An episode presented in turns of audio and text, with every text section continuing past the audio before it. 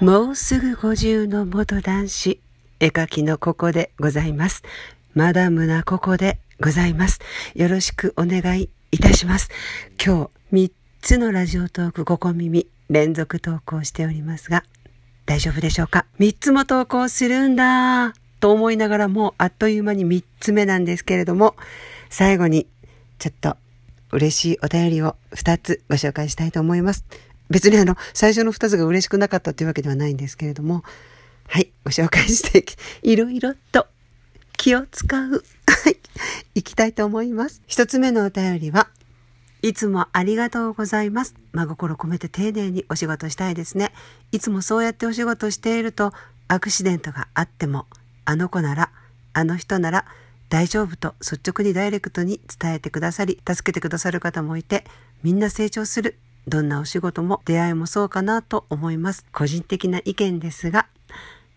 真心込めて丁寧にお仕事をしていても、パーフェクトは人にはできません。サービスされる立場になる時も真心が必要ですね。ああ、この方に会えてよかったと思われるとお互いに成長できますね。ココさんからは笑顔とたくさんの学びをいただいております。感謝しています。これからも素敵な絵を描いてくださいね。いつもココさんを支えてくださるスタッフの方々、ココファミリーの皆様方に心から感謝しています。もうね、この方のね、メッセージの中に何回感謝っていう言葉が出てきましたか？きっとこの方、世界一幸せな方だと思う。なぜならね、あの立証されたんですって科学的な脳が内物質で感謝の気持ちのある人っていうのはもう喋る言葉とか書く文章の中にいろいろなもう感謝っていう言葉が出てくるんですって。そして日々そうやって何回も何回も感謝してる人っていうのは幸せホルモンっていう脳内物質が出るみたいですね。なのでこの方は世界一幸せな方かなって私も思ったんですけれども、もう本当に感謝返しかもしれないですけれども、こちらこそ感謝でございます。そうですよね。これギャラリーのね、怠慢だというようなラジオトークにいただいたメッセージだと思うんですけれども、普段からやっぱり心のある仕事をね心を込めて相手のことを考えて人に接していれば何かあった時にもあこの人だったらきっとこういう思いがあってそうしてくれたんだって汲み取ってくださるっていうのがねこの汲み取るっていうのはね日本人の美徳とも言われてるのできっとそういうふうに思ってくれるんじゃないかなって誰でも失敗もあるしうまくできないこともあるから普段にねそうやって心を込めてやるって大事なんじゃないかなって特にねなんか最近動画の方で意地悪な人の見分け方とかそういうのも出すんですけれどもそれに対してのねちょっとクレームみたいな形でじゃああなたは完璧なんですかっていうようなメッセージをすごくいただくようになったんですね。あの心理系の動画を出し始めてから結構いただくようになったんですけれども決してそうじゃなくていろいろなサイトを見て紹介したりとか私の経験上を言ってるだけで私が完璧だからこういう人は気をつけてねって言ってるわけじゃなくて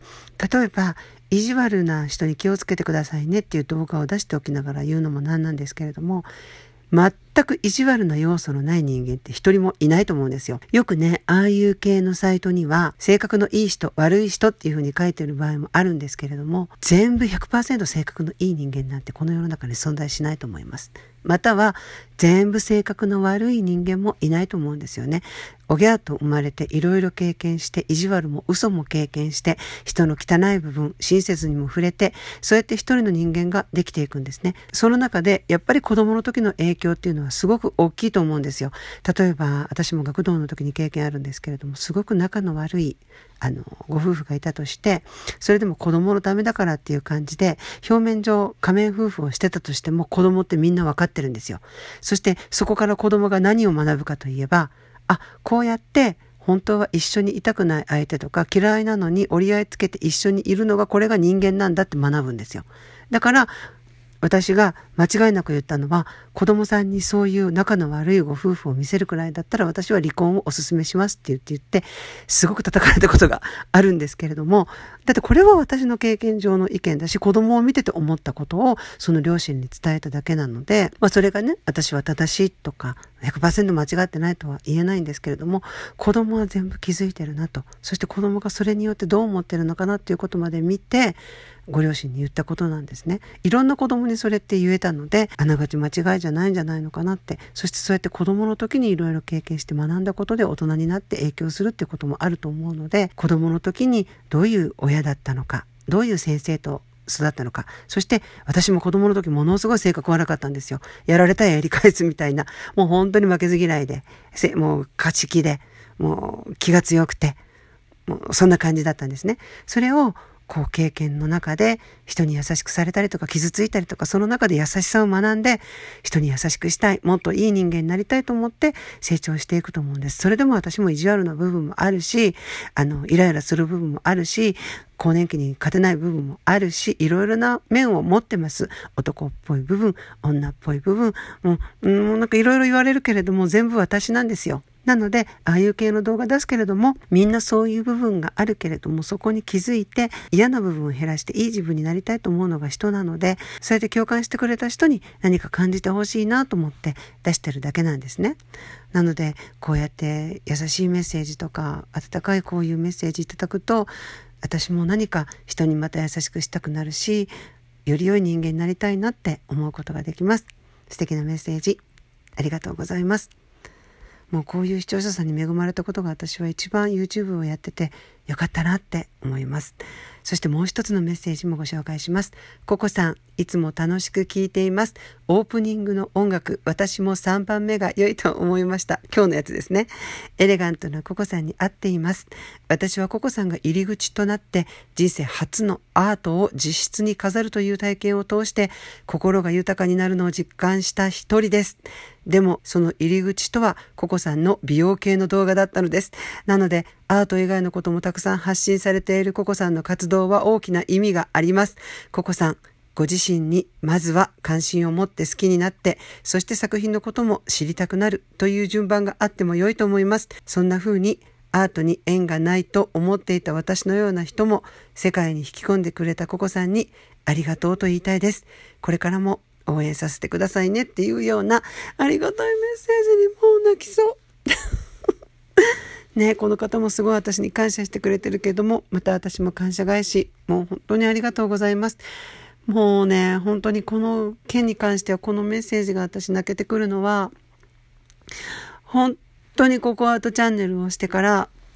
アート関係からの風当たりきついんです。先日も絵描きさんだったかな日本画系の若い絵描きさんから何やってるんですかって恥ずかしくないんですかっていうようなメッセージいただいたりとか東京の方のギャラリーのオーナーさんかな、まあ、全く取引ない関係のないギャラリーからも何やってんだこの人はみたいな感じのコメントがねつらつらとあってもうスタッフが即刻削除ってあったんですけれどもご自身のね画廊の名前をいっぱい書いてたので結局自分の宣伝したいのかなっていうスタッフはすごく怒ってたんですけれども別にね私は宣伝してくださっても全然いいんですけれどもそうだとしても優しく書いていただきたいなって思うんですけど優しさってさやっぱり必要じゃないの書き方にしても。なんか厳しい人多いよね最近。なんか ちょっと愚痴ってしまいましたけれども。でも私にはこうやってね、本当のこうやって理解してくれる人がいるんですよ。もう私の最初のもう目当て、最初のテーマ、最初のコンセプト、それまでアートに興味がなかった方にアートに興味を持っていただきたい。もう私はね、もういろいろ美術界のところで差別されたりとか、もう誰もやってくれないからじゃあ自分でプロモーションしていこうって、そのためにはどうしたらいいかなってスタッフと話し合って、全くアートと関係のない話をして、まず人間を知ってもらおうって、公文構造という私が作り上げるアート作品なんだから、人間に興味を持ってもらってもいいんじゃないって。でも、美容も健康もメンタルも、私には全部作品なんですよね。一見わからないかもしれないんですけれども、絵を描くということに対して体力と美容とか健康とかメンタルって全部必要なんですよ。それを出すか出さないか。そして私は出してるっていうだけで、それをきっかけに作品に興味を持ってもらって、それまで全くアートに興味なかったこのような方がアートをお迎えするまで行ったんですよ。ね、興味を持つだけじゃなくて、実質にアートを飾るって、生の世界に一枚しかない、私が生み出した、私がこの手で描き上げた、私の子供を飾るというような、そういうね、人生初の経験をしてくださった方がここにいるんですよ。この方だけじゃないんですよ。もう何人も何人もいるんです。私のオンラインサロンのメンバーには本当にそんな人がたくさんいて、その上でね、こうやって人生が豊かになったって言ってくださったらすごく私も書いててよかったし動画発信してよかったなって思います私の作品でこうやってこんな風な感情を持ってくれる人が世界の中にいるんだって同じ日本にいるんだと思えるだけで動画を配信していくことも、そして絵を描くことも何よりの励みにもなります。ということでね、もうちょっと時間になってしまったんですけれども、今日は3つ連続の配信、ここ耳祭りをお届けしてみました。いきなりの平日なのに、3つとも聞いてくださったそこのあなたに心から感謝したいと思います。ありがとうございました。それではまた次のここ耳でお耳にかかります。ありがとうございました。それではまた。